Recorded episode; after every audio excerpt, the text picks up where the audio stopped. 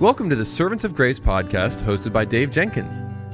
Our podcast exists to provide trustworthy expository messages through the Bible and faithful answers to your theology questions. Now, for today's episode, let's join our host, Dave Jenkins.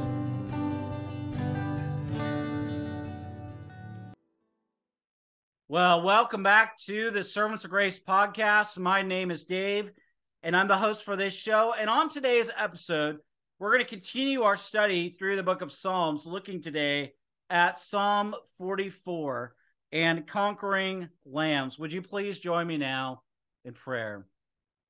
Heavenly Father, we thank you that in your word you have given us enough for our life and godliness.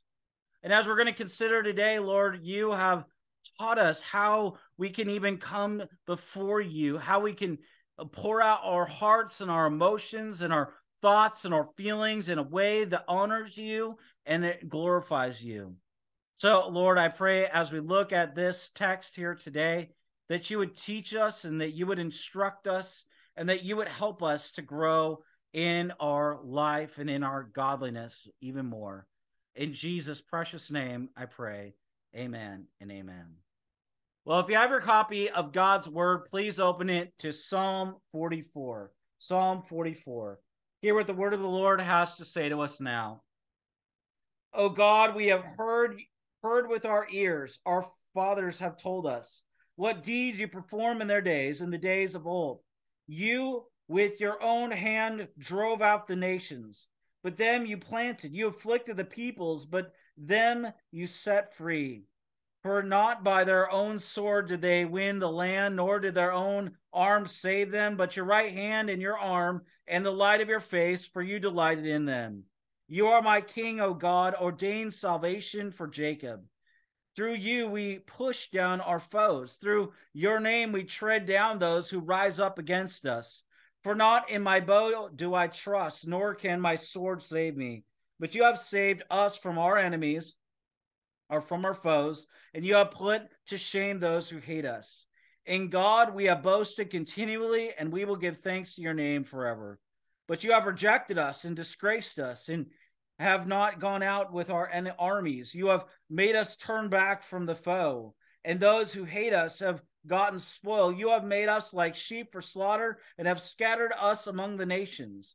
You have sold your people for a, a trifle, demanding no high price for them. You have made us the taunt of our neighbors, and the derision and the scorn of those around us.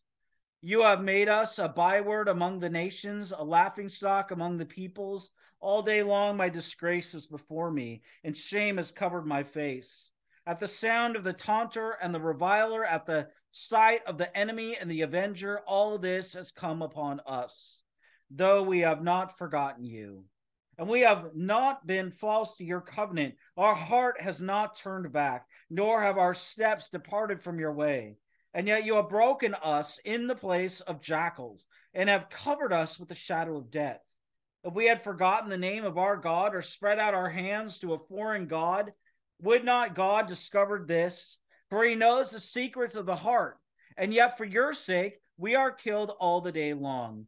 We are regarded as sheep to be slaughtered. Awake. Why are you sleeping, O Lord? Rouse yourself. Do not reject us forever. Why do you hide your face? Why do you forget about our affliction and oppression? For our soul is bowed down to the dust. Our belly clings to the ground. Rise up, come to our help. Redeem us for the sake of your steadfast love.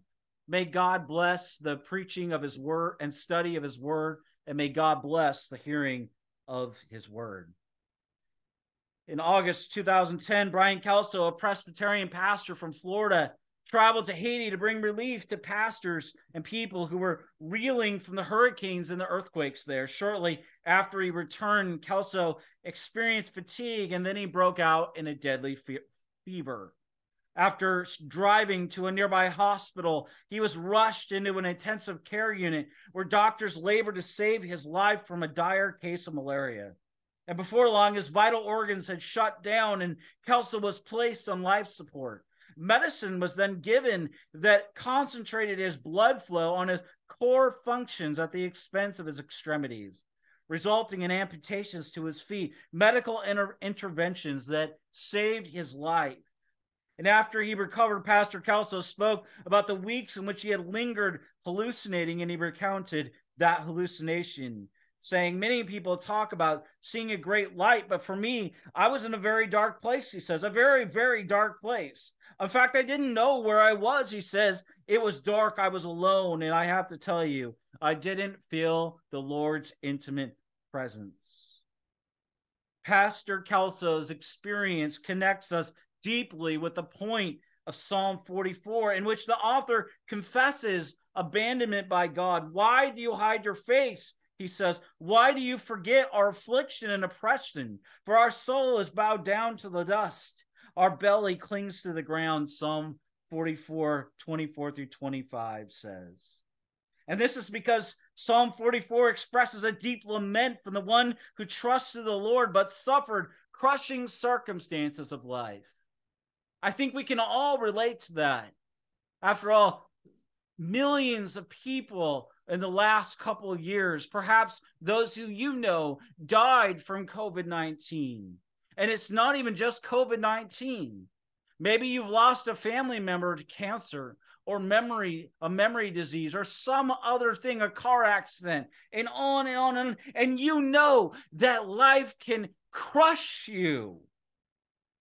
And you might wonder in the midst of those circumstances, where is the Lord? Is the Lord good? Is the Lord faithful? Is the Lord holy? Is he just? Is he perfect? Is the Lord good in all of his ways? And this is what this psalm is going to help us to address in our own lives the hurts and the worry and the struggles of life. And now Psalm 44 breaks into three clearly recognizable sections for us. This first section looks back on the on the glorious past in which God delivered his people with a saving mighty hand. The psalmist specifically recalls the conquest of the promised land under Joshua in Psalm 44, 1 through 2, it says, Oh God, we have heard with our ears, and our fathers have told us what deeds you have performed in their days and the days of old. You, with your own hand, drove out the nations, but them you planted. You afflicted the peoples, but them you set free. These words remind us that the Bible's message is rooted in God's mighty saving deeds in the history, in, in history on behalf of his people. And we're going to see that now because the Israelites were commanded to pass down to their children the memory of how God broke the power of Pharaoh to set his people free, parted the Red Sea for their escape, provided food and water for them during the 40 years in the desert, and cast down the great walls of Jericho by the power of God alone. Moses directed them in Deuteronomy 6 20 through 21, which says, when your son asks you in the time to come, what is the meaning of the testimonies and the statutes and the rules that the Lord our God has commanded you, then you will shall say to your son, We were Pharaoh's slaves in Egypt. And the Lord brought us out of Egypt with a mighty hand. O. Palmer Robertson notes the value of following Moses' instruction and remembering prior instances of the grace of God when he says faith in the future must be awakened on the great works of God in the past, he says. And just as the psalmist tells us what he heard from his fathers about the conquest of Canaan, Christians are to remember and to pass on the great works in the person and work of Jesus Christ. If Joshua's typological salvation gave Israel hope, how much more confidence will be conveyed by its true fulfillment, the conquest of sin, by the perfect life and sin atoning death of God's Son, Jesus Christ.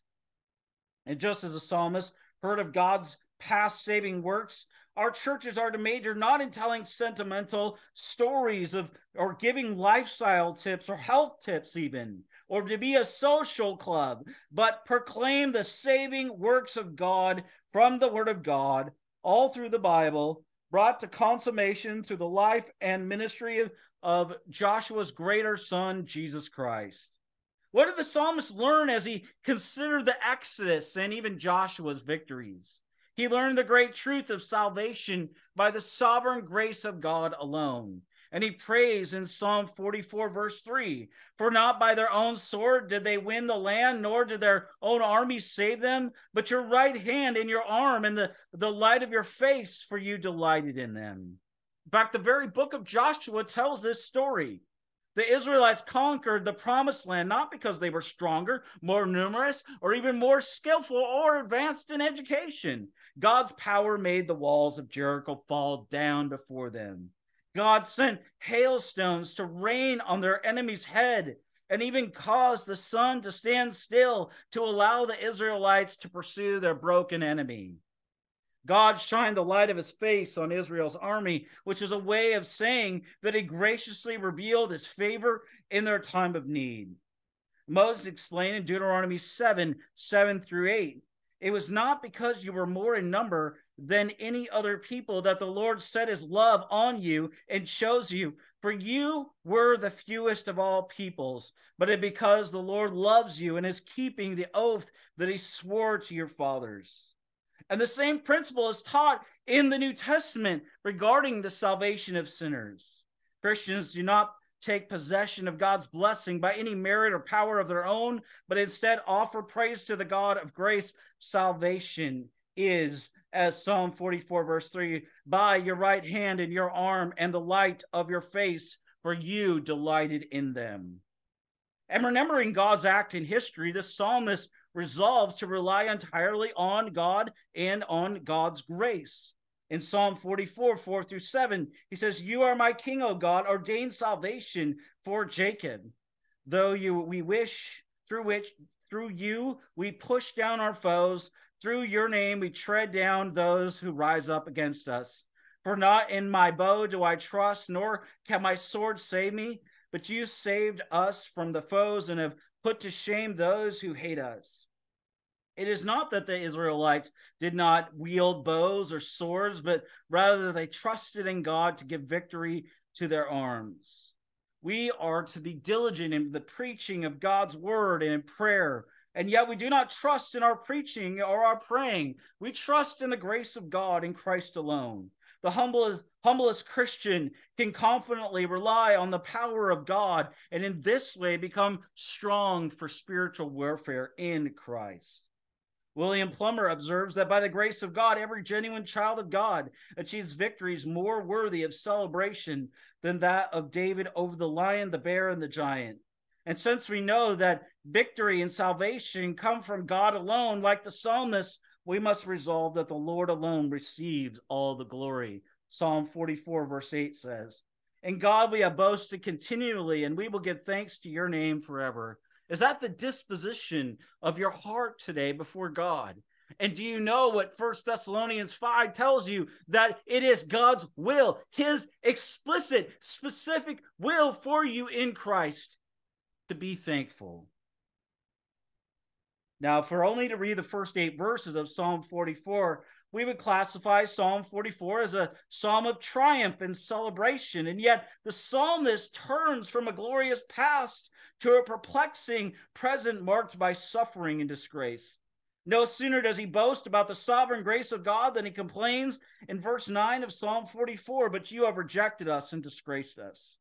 There's a disconnect here between what he has heard and what he believes about God and the misery of God's people in his time. Now, Psalm 44, 9 through 16, it catalyzed the woes of the people of God in six laments organized into three couplets. And the first couplet laments a military defeat in verses 9 through 10, which says, You have rejected us and disgraced us and have not gone out with our enemies. You have made us turn back from the foe, and from those who ha- hate us have gotten spoiled. And scholars have tried to identify this event, suggesting possibilities from as early as David's reign in the 10th century BC to the Maccabean Wars of the 2nd century BC. Whatever, whenever Israel may have suffered this defeat, it included second captivity and exile. Verse 11 You have made us like sheep for slaughter and have scattered us among the nations. And this deal has caused some commentators to associate this psalm with one of the many deportations involved in the Babylonian exile. And whatever galls the psalmist is, he can see no benefit that God gains by allowing this captivity. In verse 12, you have sold your people for a trifle, demanding no high price for them. As he sees fit, God's people have been virtually given away as if they were utterly worthless. And now the third lament is for the disgrace and the shame heaped on God's people. In verses 13 through 16, the psalmist says, You have made us the taunt of our neighbors, the derision and the scorn of those around us. You have made us a byword among the nations, a laughing stock among the peoples. All day long, my disgrace is before me, and shame has covered my face at the sound of the taunter and the reviler, at the sight of the enemy and the avenger. And these statements are similar to those threatened against Israel before the Babylonian captivity. Jeremiah 24 9 says, I will make them a whore to all a whore to all the kingdoms of the earth to be a reproach, a byword, a taunt, and a curse in all the places where I shall drive them. And this is what hell will be like for those who die with their sins unforgiven. Israel's defeat and exile offer a preview of hell for all to see, as people who were once displayed God's favor are made to be the object of ridicule because of God's divine curse on their sin. And now there's an important difference between the situation described in Psalm 44 and the Babylonian exile. The psalmist makes a claim that that would seem to be impossible for those who are being judged by God. Psalm 44, 17 through 18 says, And this has come upon us, though we have not forgotten you, and we have not been false to your covenant. Our heart has not turned back, nor have our steps departed from your way. And the psalmist is not making a spurious claim to being sinless here, but simply points out that in his generation have maintained true religion and was not chasing after idols, the latter simply being the primary cause of the Babylonian exile. Instead, he supports this claim by noting that if their sufferings were meant as a punishment, God would have informed them of their sin. In verses 20 through 21, he says, If we had forgotten the name of our God or spread out our hands to a foreign God, would not God discover this? For he knows the secrets of the heart. And this being the case, and since God had not denounced them for their sin, the psalmist could claim that his was a generation like the faithful, faithful Israelites in the time of Joshua. And yet, instead of victory, they were afflicted with defeat and disgrace. And now, the psalm's statement about not being false to the covenant of God leads commentators to connect Psalm 44 to the Maccabean period when a faithful Jerusalem was torn into bloody shreds by a Greek deposit, Antiochus IV Epiphanes. And the problem with this theory is that it's hard to see how a psalm written in the mid second century BC could have gained inclusion in the Old Testament canon. And at the very least, we might say the words of the Maccabeans, they illustrate the situation of Psalm 44. So much is this the case that we know that this psalm played an important role in the worship life of God's people during that painful period of its history. Antiochus assaulted and sacked Jerusalem with the loss of 40,000 Jewish lives, and he suffered a humiliating defeat in Egypt. And during the Jewish revolt to overthrow Antiochus, savage dep- deprivations and gross abominations were inflicted on a generation of God's people that had been relatively faithful to the Lord. You see, the experience of the Maccabean Jews and of Psalm 44 shows us that God's most faithful servants experienced devastating blows. And the reason why these calamities come is not always obvious at the time. The only thing that people of God can do in such circumstances is cry out to the Lord in the integrity of their souls. Sorely perplexed in his suffering, the psalm cry, psalmist cries out to the Lord in the final section of our psalm in verses 23 through 24, saying, Awake, why are you sleeping, O Lord? Why do you hide your face? Why do you forget are affliction and oppression. It's no wonder, John Calvin writes, that if the faithful, even in prayer, have the, in their hearts divers and conflicting affections, and when suffering like people in Psalm 44. And having begun with the celebration of the past and having offered a, a complaint about the present, the psalmist concludes his psalm with a plea for the future in verses 25 through 26, where he says, For our soul is bowed down to the dust. Our belly clings to the ground. Rise up, come to our help. Redeem us for the sake of your steadfast love. And now, with these words, the psalmist ends the psalm apparently not having received any answer from the Lord. And the question of Psalm 44, why, O Lord, is one that many Christians today ask. We hear, we hear missionaries who are sacrifice their lives for the gospel and yet find that they are unable to bear children. The prayer warrior of a church is struck down by a drunk driver and ki- killed. A Christ hearted pastor, such as Brian Kelso labels for the poor in Haiti, only to be bitten by a malaria infected mosquito and then to linger in dark hallucinations without any light from God. Uh, we see many, many people who have died from COVID 19 and cancer and dementia and Alzheimer's, and the list goes on and on and on. And we ask, why, oh Lord? It, we might wonder is God asleep? Do we need to shout to rouse the Lord from to his duty? Has he hidden his face or somehow forgotten his servants?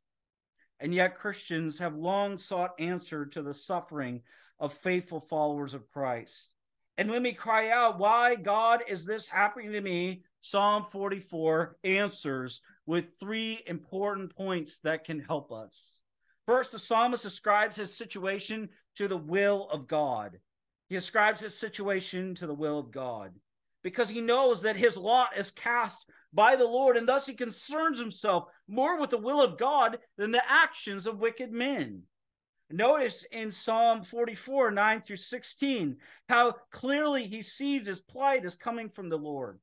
You have rejected us. You have made us turn back from the foe. You have made us like sheep for slaughter. You have sold your people for a trifle. You have made us the taunt of our neighbors. You have made us a byword among the nations, the psalmist says. And in this way, what the psalmist does is he refutes two false ways of preserving God from blame for the suffering of innocence. One false approach was given by Rabbi Harold Kushner in his book, When Bad Things Happen to Good People. Kushner's belief in God was shaken by the trials he had suffered until he concluded that God simply is not able to control the factor of our lives. We can escape the conundrum of Psalm 44, Kushner would argue, simply by rewording verses 9 through 16 so that God is not seen as the cause of our troubles. And that's not a way to deal with this. A second false way of denying is, is of denying God's control is known as open theism, a teaching that has been popularized among some American evangelicals.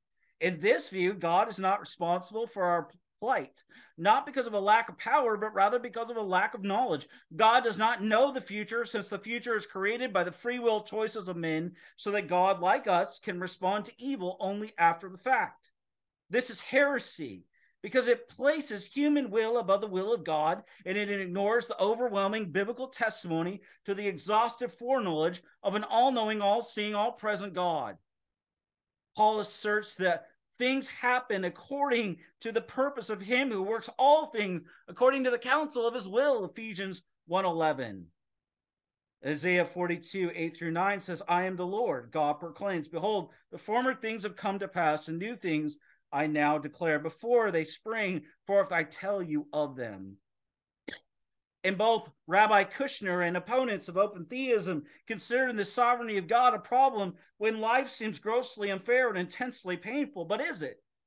Well, not according to the psalmist, who knows that God ordains all, th- all things in our life and in his life for our good and for his glory that great pastor James Boice and theologian explained the psalmist's point of view when he said this.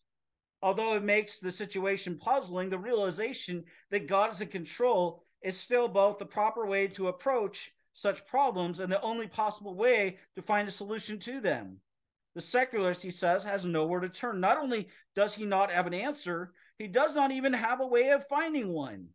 How terrifying it would be if the holy, the merciful God were not in control of our lives, if instead we were the subject only to the pitless powers that afflict us.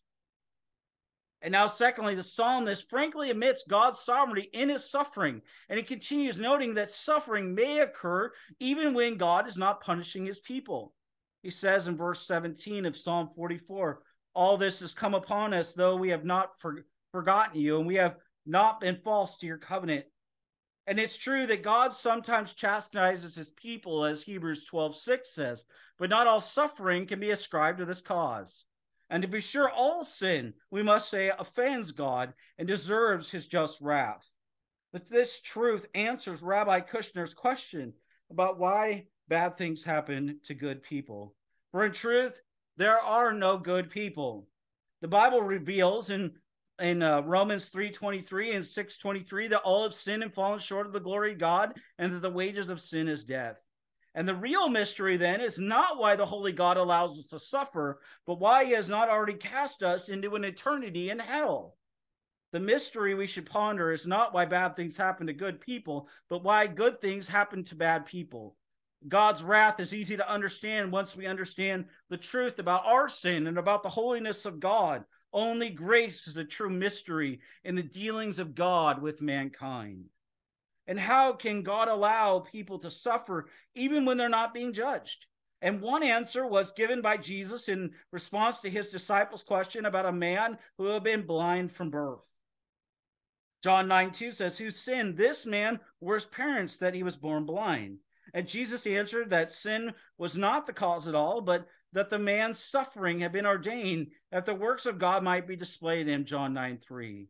And when we are caused to suffer, our first concern should not be, why is this happening to me? But how can I glorify God in this trial? In some cases, God ordains suffering in order to strengthen our faith, as 1 Peter 1 6 through 7 tells us.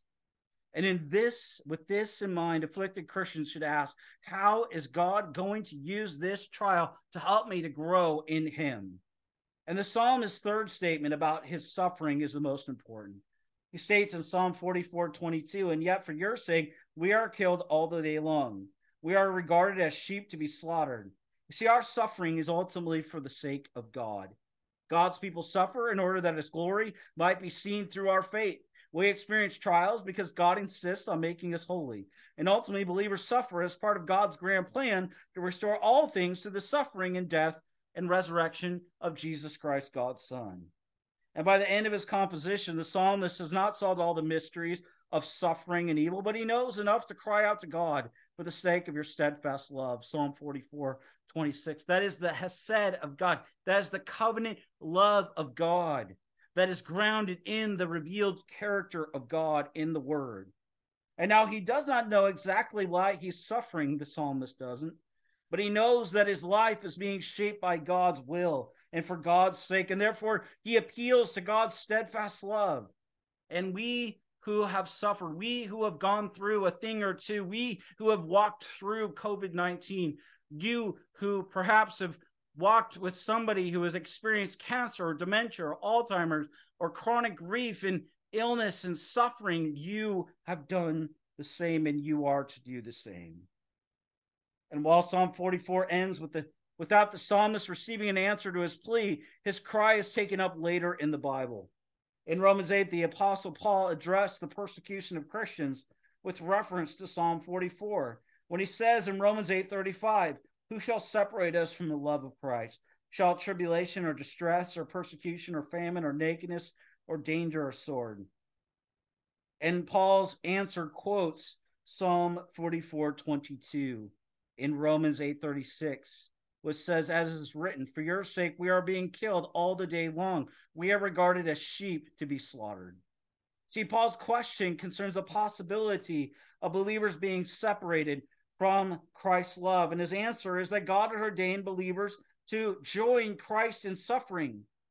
Jesus was above all the sheep offered for slaughter, and we are drawn to Christ by suffering with him and for his gospel. This is the solution to the news reports that missionaries have been gunned down or abused in the very lands to which they had lovingly taken Christ's gospel. This is the explanation for a Christian wife who was rejected by her husband for witnessing to the gospel, and on and on and on. How can God allow such suffering for his people? And Paul wrote in Philippians 1:29, for the sake of Jesus who died for you, for it has been granted to you that for the sake of Christ you should not believe only believe in him, but also suffer for his sake. And so where then do we find strength to suffer for Christ? And the answer is in the suffering and death and resurrection of Christ. And Paul adds in Romans 8:37, and all these things we are more than conquerors through him who loved us. See, Psalm 44 it shows us three ways in which we can conquer while suffering for the sake of Christ. First, we conquer by calling on the Lord in prayer, as the psalmist does in these verses. As Calvin says, it is a true test of our piety when being plunged into the lowest depths of disasters, we lift up our eyes, our hopes, and our prayers to God alone. And you might object that you do not feel the presence of God in the midst of your suffering. Well, neither did Brian Kelso as he lingered in the valley of the shadow of death, and he testified, I did not know where I was. It was dark and I was alone. And I have to tell you, I didn't feel the Lord's intimate presence, he says. But I also have to tell you that I knew he was with me. I knew he hadn't forsaken me. God's word tells us that even though I walk through the valley of the shadow of death, I will fear no evil, for you are with me. And then Kelso then applied this truth as a challenge to his own church. And he says, I am here this morning to encourage you to grow in your faith to the point where you have confidence in the Lord that He is with you even when you go through your darkest hours. The Lord is with you even when you don't feel His intimate presence. He has promised you, He's promised that just as we walk through the darkest moments of our lives, that He is with us. That promise should give us great confidence. It should fortify our faith to know that the Lord is always with us. And being fortified by the word, we will conquer first through prayer, and second, by holding firm to our faith in God's word revealed in Scripture. And what a blessing it was to the psalmist in his distress that he could honestly say that he had not been forsaken by God. And what misery of despair must have fallen on his soul if he had renounced his faith. You see, the Christian life is a calling to be faithful to Christ amid the sorrow and amid the troubles of life. Jesus said this in John 16 33 In the world you will have tribulation, but take heart, I have overcome the world. Christians are more than conquerors, Romans 8 37, not by avoiding trials or minimizing them, but by upholding our faith in the gospel, for which we offer even our very life's blood. And third, we are we are led like lambs to the slaughter because Christians conquer by prizing the Lord Jesus above all the pleasures and all the treasure of the world. In fact, John the Baptist suffered unjustly because of his godliness. And when he was about to be executed, he sent messengers to Jesus with one urgent question. John did not ask, Why is this happening? or How is this going to pan out and work out? Instead, Matthew 11, 3 says, Are you the one who is to come? And Jesus informed his disciples that John the Baptist was the greatest man to be born up to that time. And yet, John could face torment only if he could be sure of the Savior. Jesus therefore sent word to John confirming himself as God's Son and the Christ. You see, like John the Baptist, we should find that knowing Jesus is more than enough to, for us to face all that the world, the worst that the world may give us and may throw at us, and all the trials that God may sovereignly ordain for our good and for our salvation. Matthew 11, Matthew 16, 25 says, Whoever loses his life for my sake will find it, Jesus promised. Yes, for his sake, we are, by God's will, like sheep for the slaughter. And yet, because the Lamb to whom we are joined and united to by faith is enthroned in heaven, in all these things we are more than conquerors, conquering lambs through him who loved us, Romans 8 37 says. And today, that is such encouraging news because maybe you feel like the Lord is disinterested in you. And yet, the Word of God declares the immutability of His revealed character. That is, that God is unchanging. In Hebrews 13 5 and 9, he's, uh, the Word of God says that Jesus Christ is the same yesterday, today, and forever. And what that means, Christian, is that you can take to bank the Word of God for your life and for your godliness. That means that, like Titus 1 2 says, God will not lie, does not lie. And what that means is that he will always act consistently and he will always act coherently with his revealed character in the word. And that's exactly what we've considered today. And that's exactly why, even as the psalmist here expresses a deep lament, even as he does that, he expresses a deep trust in the Lord in the crushing circumstances of our lives. And above all, there was one who was crushed and who was pierced in our place and for our sin. He was buried and he rose again on the third day. And because of Jesus, we have hope. We have life, not just in the present and for the present, but forever in heaven, where Paul says in Ephesians 1, we are seated with Christ in God. That is, we have hope now, and that God is taking the circumstances and the situations that we are going through, and He is using them to conform our life now in the present, in the various situation and stages and spheres of our life to grow to be like Christ. And yet in the future, we will be utterly glorified. We will be like Jesus. And that is such good news. Paul said in 2 Timothy 4 8 that he eagerly longed for that day, that day of the Lord, that day when Christ will fully establish his kingdom, when there will be no sin no more, no more tears will be shed. Only worship and honor and glory and power will be given to our God and to the King of Kings and to the Lord of Lords. Man, what a day that is. Let us eagerly long for that day as even today, we make disciples who make disciples and call men and women everywhere to repent and to believe and to trust in this suffering Messiah, this Lord, this King, this God who alone can save and satisfy. Would you pray with me now? Father, we thank you that you are a conquering king, and yet you came as a baby born in a manger under the sentence of death to pay the penalty for us in our place to be buried and to rise again on the third day. And so we will sing hallelujah to you and that you alone are worthy to be praised. And so, Lord, help us. Help us to fix our eyes, as Hebrews 12, 1 through 2 says, on the author and finisher of our faith. And may the response of our hearts be one of singing, one of endless joy, one of celebrating the goodness and the faithfulness of God. For you are a good God. You are holy. You are just and you are perfect. And even in the midst of, of the circumstances of our lives, which we may or may not understand, you are working through and in and by your providence in the midst of history for our good and for the good of those who love you and call on your name. You are you take what was meant for evil and you turn it around in your sovereign hand and you use it for our good to conform us to be more like Christ. So Lord, we are we are thankful. We are thankful for your goodness. We are thankful for your faithfulness. Help us, Lord, to posture our hearts in humility and trust and dependence on the grace and the mercy and the kindness of our Lord and of our King as revealed in the Word of God. In Jesus' name I pray. Amen and amen.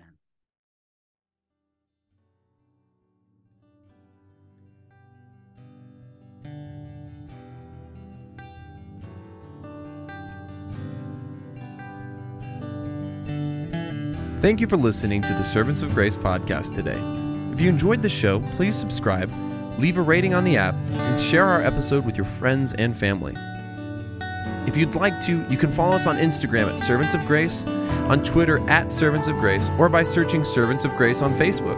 You can also find this podcast on the front page of our website at servantsofgrace.org.